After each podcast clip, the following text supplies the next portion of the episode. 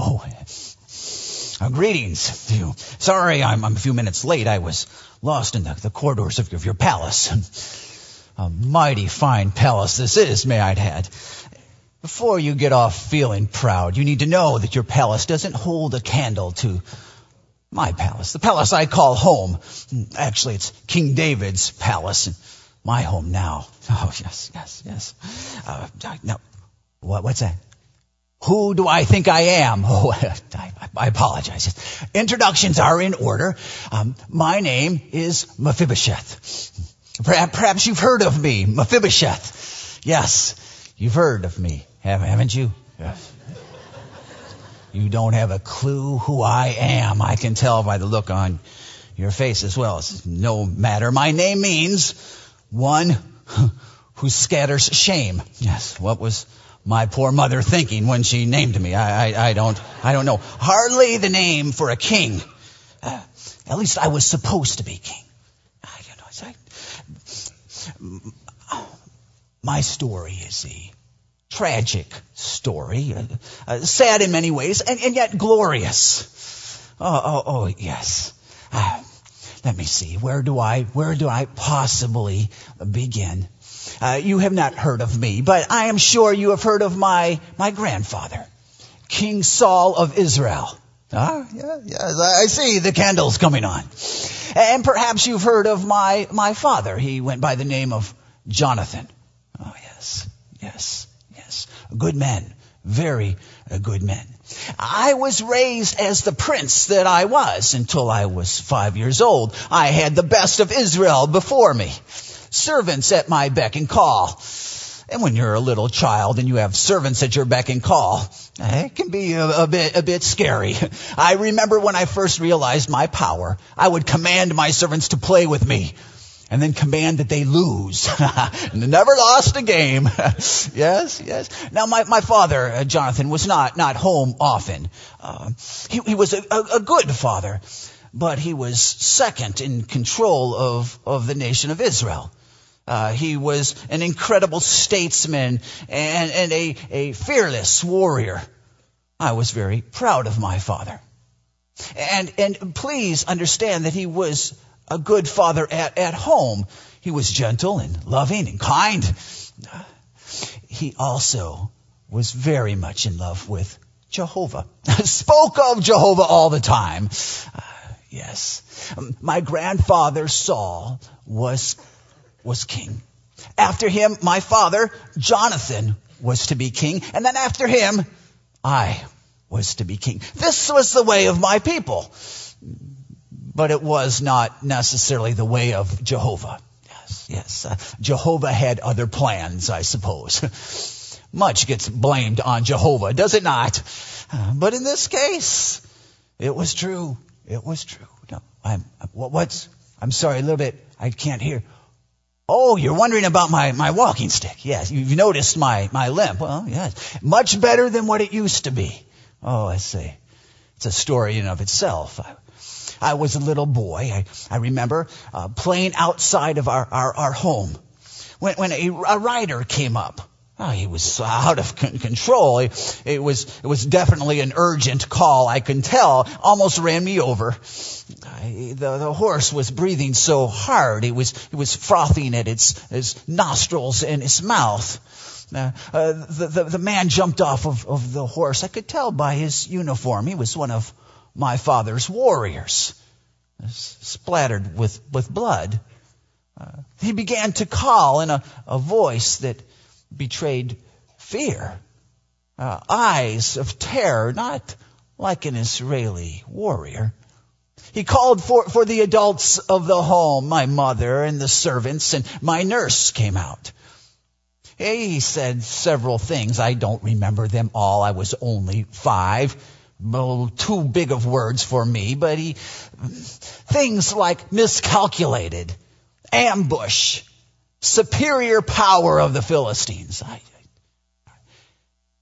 but then he said something that I, I, I will never forget, friends. It's, it rings through my mind every day. He said, the king, that's my grandfather Saul, and Jonathan are dead The army has been badly beaten. Flee at once. The Philistines are almost upon you. Save your life.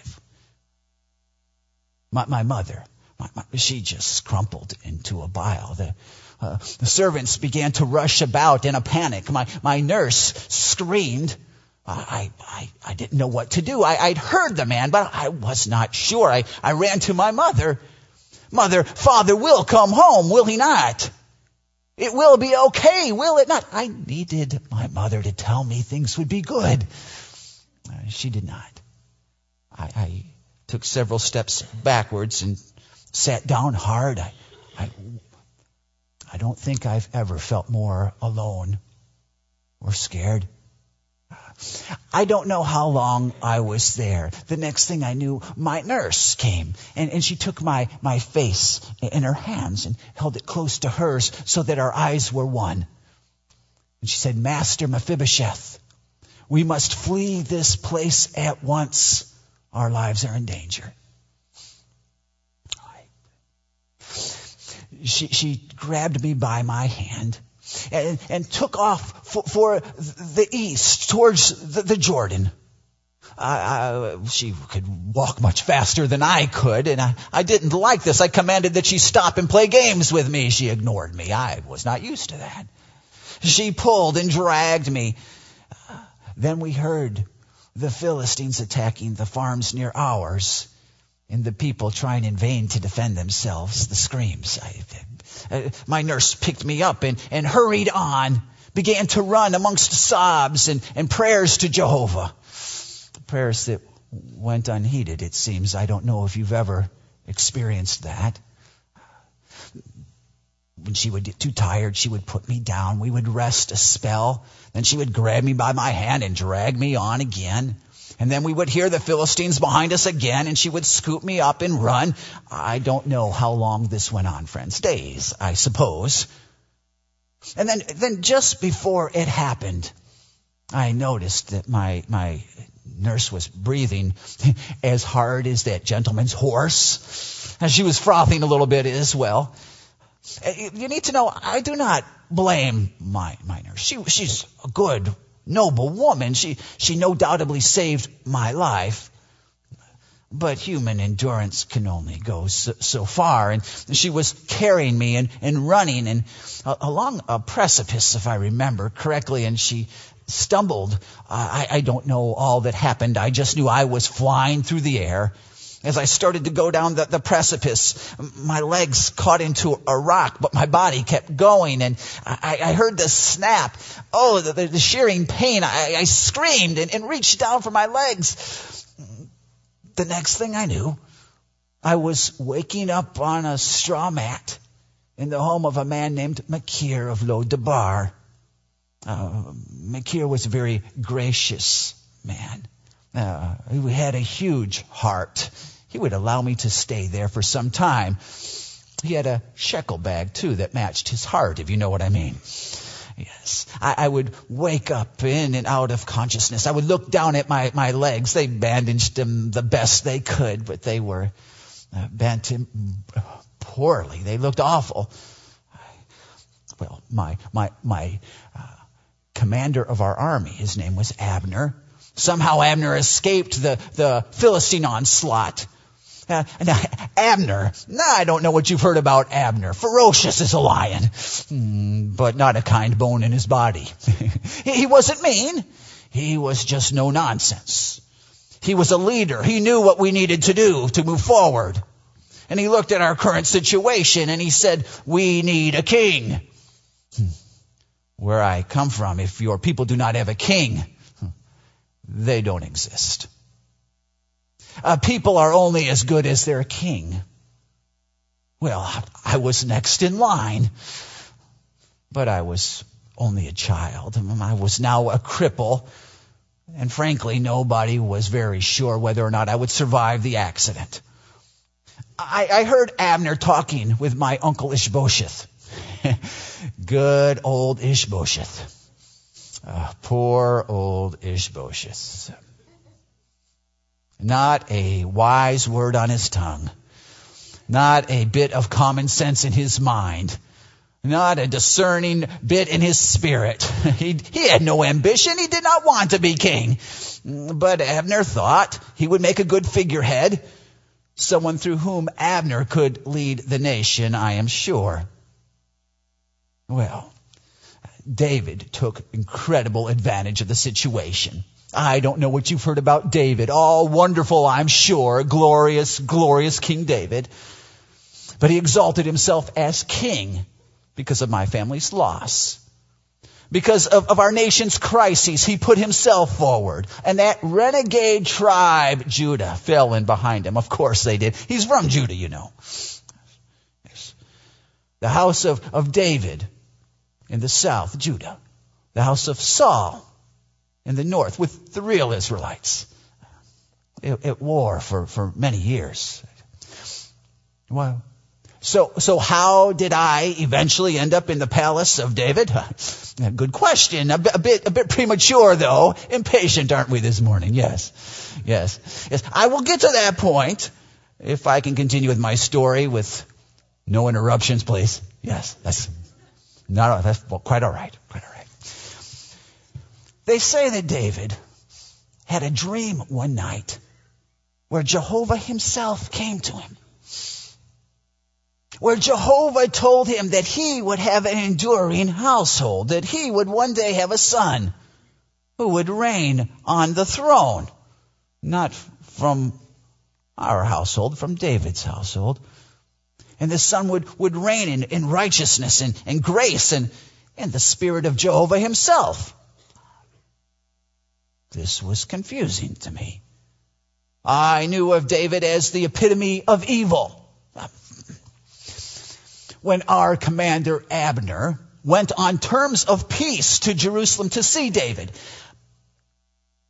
I'm, I'm not sure exactly why he went to see David, but, but he went on terms of peace. When he was leaving Jerusalem, he was murdered.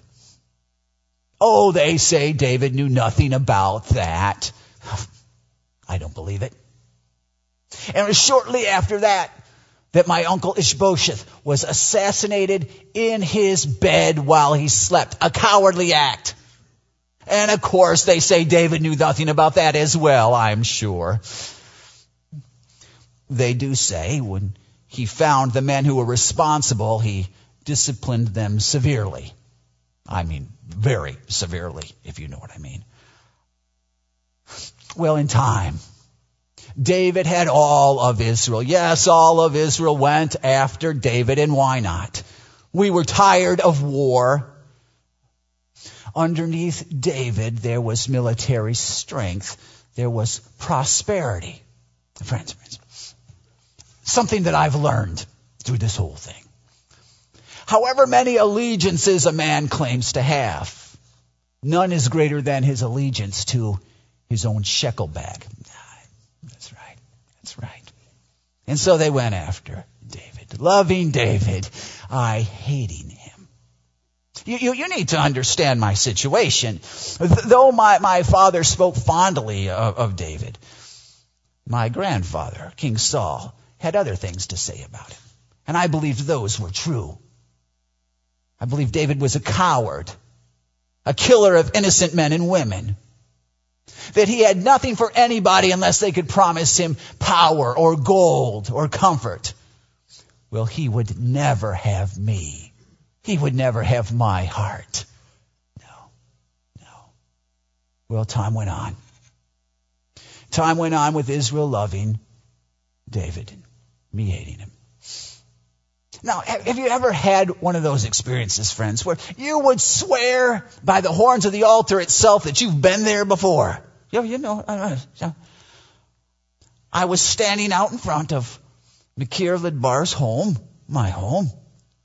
Grown man at this point, when up rode some messengers. They seemed to be in a hurry. I noticed from their uniforms that they were warriors, David's warriors. But there was another man with them. I was well, he was familiar to me. I, I recognized him as Ziba, the, the, the servant of, of, my grandfather at one point. Now, no doubtedly, the, the, the, servant of, of David. Ziba, is that, is that you, Ziba? So, so, so good to see you. Uh, Ziba, what are you doing here, though? What is your business? Master Mephibosheth, King David requests your presence. Oh, no, no, no, Ziba, Ziba, Ziba. See, David cannot know I exist. He does not know I exist. It's to my welfare if he does not know that I exist.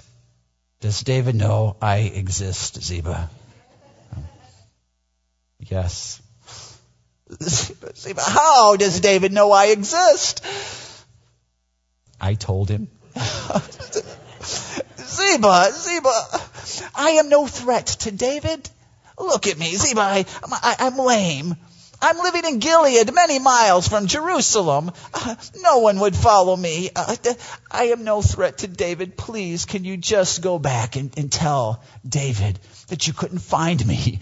Have pity. I have a wife now and a little son. Could we not just do that, Ziba? No, no. Ziba went on to explain to me that one day King David called him into his palace. And, and, he knew of Ziba's association with my grandfather and said, Ziba, do you know of anyone left of the house of Saul who I can show Jehovah's kindnesses to? Oh. Did Ziba actually believe this? I never trusted Ziba. I always thought he was out for Ziba. Oh. Now this may sound like nothing to you. But when a usurper takes the throne, his first order of business is to kill all of the rightful heirs of the throne, thus securing his kingdom. It's the way things are done. I was one of the few remaining heirs of the throne. I embraced my wife. I, I kissed my boy. I, I knew what it was like to grow up without a father. Now Micah would as well. I got in the cart and headed to Jerusalem like a sheep to the slaughter. Now we, we had many, many days before we reached Jerusalem and it was time for me to concoct a plan. When, when your legs don't work, you have to use your, your brain. Yeah. It was a great plan. I'm sure it would, would work. I would have to see David before I saw the warden or the executioner and I would, would fall in homage before him, make him think that I actually was loyal to him. I understand that, that David is supposed to be a man of grace. I understand that, that he had a relationship with my father. I would appeal to that. I would appeal to a sense of pity for my legs. Yes, yes, it would work. I, I, I see you're, you're not as confident in my plan that it's as lame as I am. Well, you have very few options when you're in my situation. Well, when we came into Jerusalem, Ziba stopped the cart right in front of the palace. Oh, my plan was working already. And I'll tell you, if in fact I was not there to be pronounced an enemy of the state and to have a death sentence written over me, I think I would have enjoyed the situation. I, I cannot explain to you, friends, the glories of the palace. It was breathtaking. And that was on the outside. When you got inside, oh, the, the gold and the marble, the, the, the, the, exotic tapestries and the furnishings studded with incredible jewels, the, the musicians and, and the, the music, the, the, the vestments of the servants. I had never seen such things. Then Ziba would lead me through the corridors. And every turn was another architectural wonder. I almost forgot why I was there. But then Ziba stopped outside a large door and disappeared behind it. I, I began to question my plan myself. I thought I would make a hobble for it, as it were. But just then Ziba came out and bade me enter. It was the throne room. So I entered the throne room. In the far end of the room, there was a figure on the throne. It was, it was David. I, I, would never met him before, but it was obvious this was a king. He looked kind, perhaps likable. I was scared to death, as you might imagine. He bade me come. I, realized my, my, my, plan again and, and fell.